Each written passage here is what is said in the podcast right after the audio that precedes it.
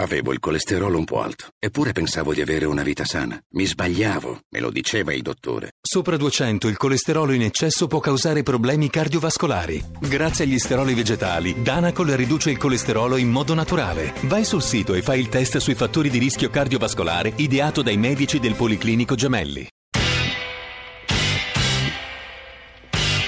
Radio Anch'io, l'attualità in diretta con gli ascoltatori.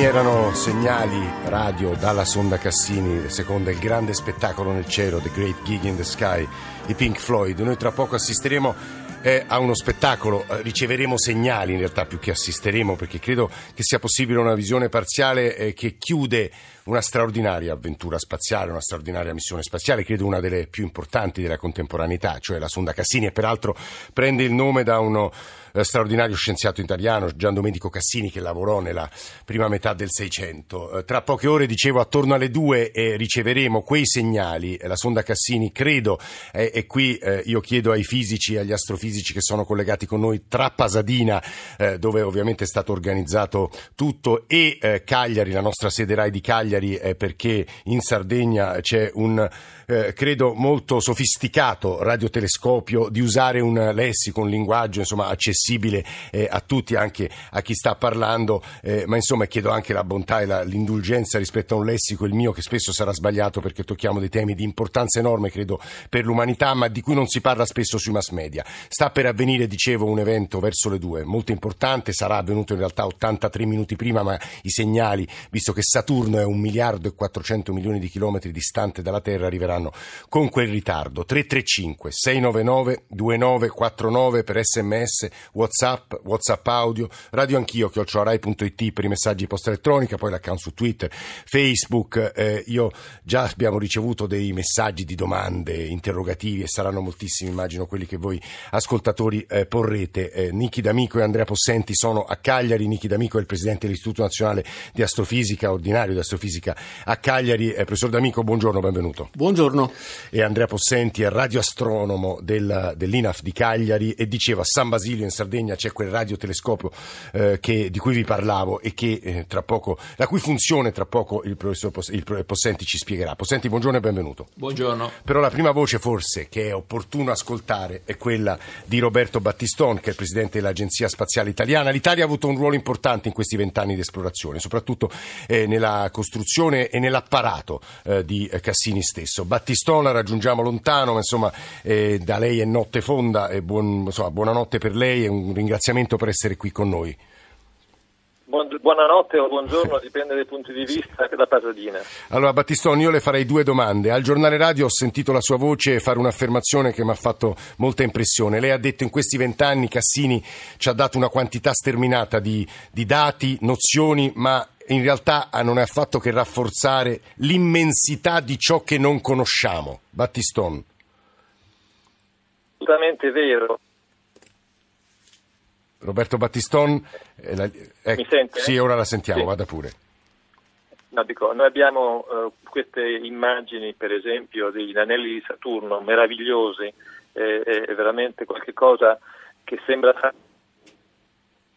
Richiameremo Battiston perché la linea con Pasadina è piuttosto disturbata, ma insomma tra poco sentiremo la sua voce. Io però vorrei eh, aiutare gli ascoltatori dandovi due tracce iniziali per capire di che cosa stiamo parlando. Eh, Cassini parte il 15 ottobre del 97 da Cape Canaveral, il suo compito era quello di studiare da vicino il sistema di Saturno, in vent'anni di missione ha percorso 7,9 miliardi di chilometri, completato 294 orbite, deve il suo nome, che come vi dicevo a uno straordinario scienziato italiano Cassini Salvini, ma ci sono molte altre domande che vorremmo porre, a cominciare eh, da eh, Andrea Possenti che ci deve dire che cosa fa il radiotelescopio eh, di eh, San Basilio e che cosa ascolterà o vedrà. Possenti.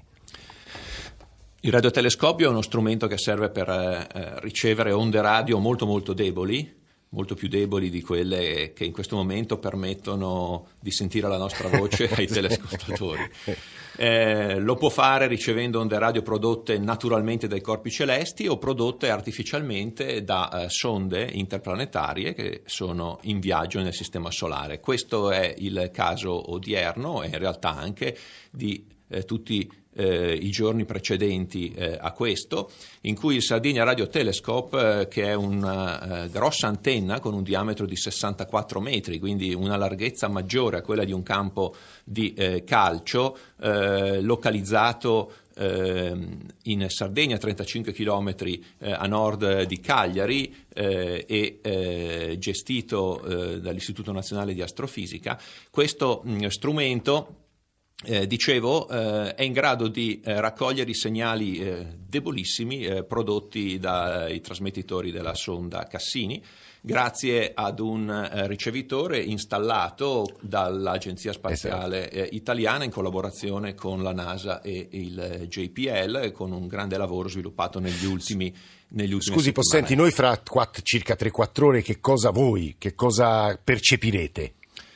Dei segnali, dei segnali radio che verranno poi naturalmente tradotti e digitalizzati in eh, numeri che permetteranno di seguire tutte le ultime eh, fasi eh, della, eh, del tuffo di eh, Cassini nell'atmosfera eh, di Saturno, non proprio l'ultimissimo istante, in quanto in quel momento Cassini e Saturno si troveranno al di sotto dell'orizzonte eh, eh. della Sardegna, eh, ma eh, il Sardinia Radio Telescope è eh, uno degli strumenti del cosiddetto Deep Space Network, una rete di antenne eh, tre o quattro grosse antenne che coprono il globo, che si passano il compito una con l'altra di seguire ora per ora eh, le trasmissioni delle sonde, in questo caso di eh, Cassini, mano a mano che le sonde stesse salgono sopra e sotto l'orizzonte dei rispettivi luoghi geografici. Professor D'Amico, come può immaginare, Presidente dell'Istituto Nazionale di Astrofisica, dagli ascoltatori arrivano le domande più disparate, che insomma denunciano anche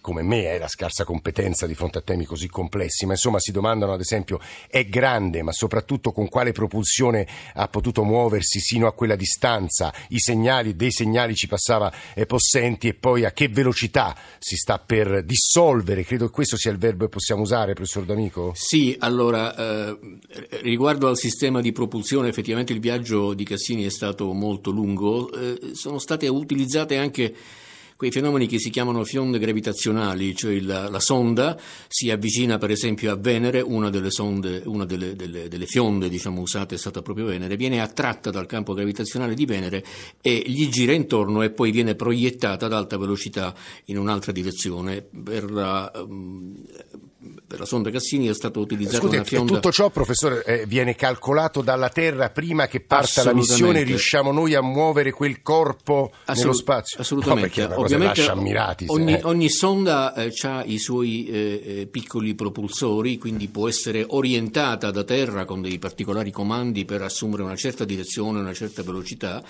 Dopodiché si può quindi pilotare il suo avvicinamento verso un, uh, un, pianeta, è stato fatto per Venere, è stato fatto per Giove e questo consente di riaccelerare, è come se uno afferra facendo un girotondo un mm. bambino, lo avvicina a sé e poi lo lancia a, a, ad alta velocità. Con questo effetto fionda gravitazionale, prima su Venere e poi su Giove, eh, eh, Cassini ha acquisito la giusta velocità, la giusta direzione, perché tutto viene pilotato eh, eh ovviamente da terra, NASA, viene, viene, eh. viene, simulato, viene predisposto tutto un piano di volo e quindi ha potuto eh, utilizzare poi i suoi microrazzi, i suoi piccoli sistemi di propulsione per eh, regolare il suo viaggio attorno a Saturno una volta che è entrato in orbita attorno a Saturno. Quindi ha fatto piccole manovre con cui si è avvicinato ad alcuni dei satelliti eh, di Saturno e, e così via. Riguardo alla domanda intrigante che fanno eh, gli, ascoltatori. gli, ascoltatori. a che velocità? Beh, il tuffo nell'atmosfera di eh, Saturno, che questo evento, questo gran finale eh, con il quale si celebra la fine della missione, e che peraltro fornirà dati fino all'ultimo minuto, Esatto. quindi dati anche interessanti No, poi proprio fa- sulla poi racconteremo composizione. agli ascoltatori che dati sono arrivati in questi Ecco. vent'anni. eh. Ecco, e ehm, si tufferà con una velocità che arriverà a qualcosa dell'ordine di 100.000 km all'ora, quindi diciamo, sono velocità spettacolari. Se fossimo su Saturno vedremmo una sorta di, a un certo punto una sorta di meteora entrare nell'atmosfera, infiammarsi e questa sarà la fine gloriosa di una delle più prestigiose missioni. Esatto, e no, sulla quale poi dovremo dire moltissime cose. Eh, io torno, nel frattempo ci ha raggiunto il professor Di Freddi, eh, al quale vorrei rivolgere tante domande anche sul progresso dell'umanità, se vogliamo usare questa espressione un po' enfatica. Ma insomma, torniamo, tentiamo di, terna- di tornare a Pasadena dove c'è Roberto Battiston, presidente dell'Agenzia Spaziale Italiana. Battiston stava dicendo... Eccomi qua. Allora, ehm, la domanda era come mai eh, eh, in questo momento ci ricordiamo che in- ci sono tantissime cose ancora da scoprire. Portavo l'esempio specifico degli anelli di Saturno. Sì. Le immagini degli anelli sono meravigliose, è veramente qualcosa di, che, che faccia pensare alla fantascienza, ma è realtà. Ma se dovessimo spiegare in dettaglio come questi anelli si formano, non siamo ancora in grado di spiegarlo. È solo un esempio fra tantissimi. Le cose che ci circondano sono la maggioranza non, non capite e non conosciute. Facciamo dei piccoli passi, abbiamo ancora tantissimo per- percorso da percorrere.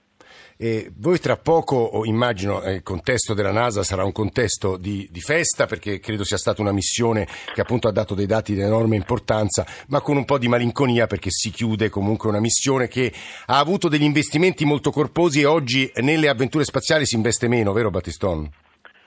Ma diciamo che eh, è, è un continuo, è un continuo sforzo di avere eh, le risorse per fare missioni più ambiziose.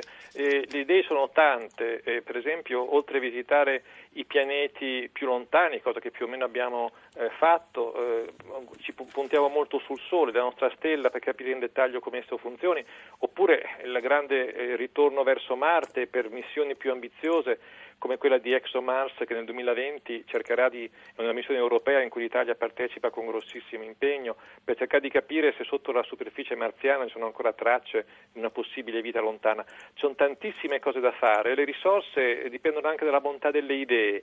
Credo che poche cose come l'esplorazione planetaria possano stimolare eh, missioni ambiziose. Guardi, lei ha usato un'espressione che in parte è una risposta e vorrei che la perfezionasse se crede Pier Giorgio Di Freddi, matematico, e io ho in mano qui un saggio suo appena uscito dalla Terra alle Lune, un viaggio cosmico in compagnia di Plutarco, Keplero e Huygens, se lo pronuncio bene, perché diversi ascoltatori, ne cito due per tutti, perché credo sia interessante, scusate eh, per la mia ignoranza, ma a cosa serve, si, si chiede Tiziano a Treviso, investire miliardi di dollari o di euro per un qualcosa che non serve al benessere umano? E subito dopo, altro messaggio di Massimo, sarà una domanda populista, ma è scontato chiederselo, perché prima di una missione del genere non vengono utilizzati questi fondi per il vero bene dell'umanità? E questo tipo di domanda, atteggiamento, è molto presente. Eh, professor Di Freddi, lei immagino che andrà a nozze a tentare di far capire a chi ci sta ascoltando che in realtà il progresso dell'umanità passa anche attraverso e quei nomi che io ho fatto del suo saggio sono da- davvero esseri umani che si danno la mano l'un l'altro, anche qui evitando di essere enfatici. Professore, buongiorno.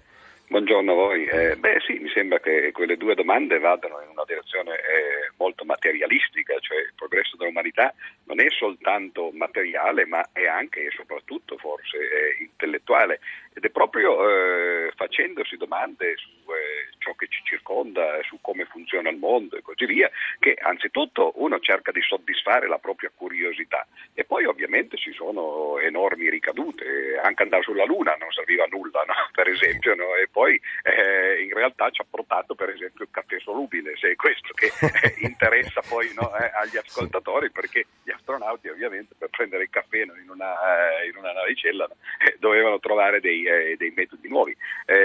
Ma in realtà queste domande a cui risponde eh, la sonda Cassini, che poi era, in realtà era una doppia sonda Cassini-Huygens, che eh, è divertente anche pensare che questi due nomi sono stati messi insieme eh, dal, appunto, da questa missione, perché i due signori dai quali poi questi eh, nomi derivano erano due persone che non si potevano assolutamente sopportare, no? erano in qualche modo in competizione proprio per eh, il, diciamo così, il titolo di eh, scopritore. o di Ricordiamo due scienziati che vissero nella prima metà del Seicento di straordinaria Esatto, acutezza. sì. eh. Esatto, cioè quasi in realtà poi Huygens morì alla fine proprio del, del 600 e tutti e due furono a Parigi quando eh, il Sole in realtà istituì la, la, da una parte l'Accademia delle Scienze, dall'altra parte l'Osservatorio di Parigi e eh, fu eh, in realtà Huygens il primo a eh, osservare eh, Saturno eh, in maniera moderna, diciamo. fu lui a scoprire il primo satellite Titano e a capire che quella strana conformazione che Galileo già aveva visto agli inizi del,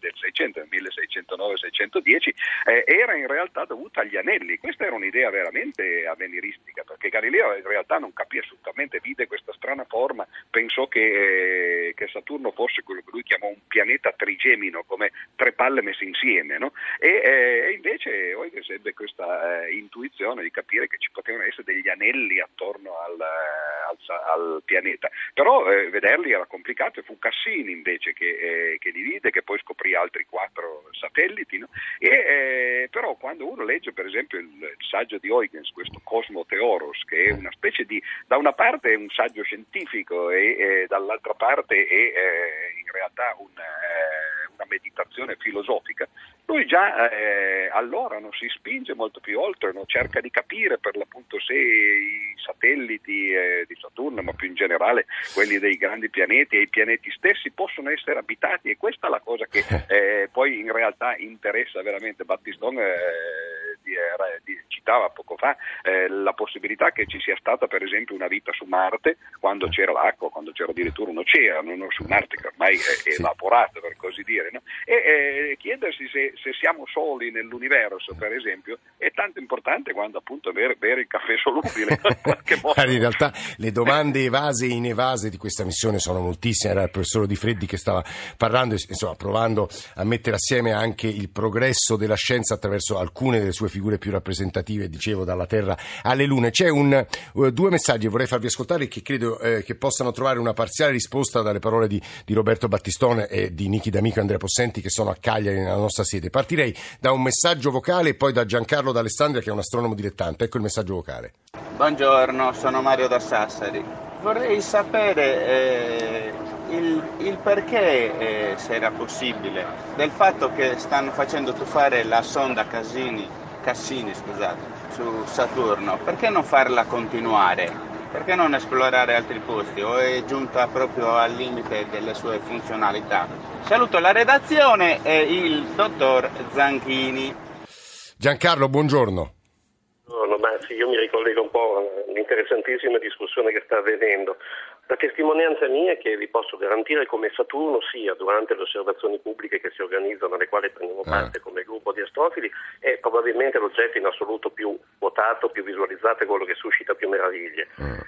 Visto che poi è stato giustamente sottolineato il fatto che c'era qualche critica relativamente agli ingenti fondi sì. spesi per la ricerca scientifica, ecco, questo è un modo di fare educazione scientifica, cioè presentare al pubblico in maniera veramente poco costosa queste meraviglie del cielo, e però mh, ci rendiamo conto anche noi come astrofili che ci sia tanto bisogno di educazione scientifica, perché vi posso garantire che quasi nessuno conosce la figura di Cassini, nessuno sa per esempio che è nato a Perinaldo, un piccolo paese della Liguria, nessuno probabilmente c'è anche stato.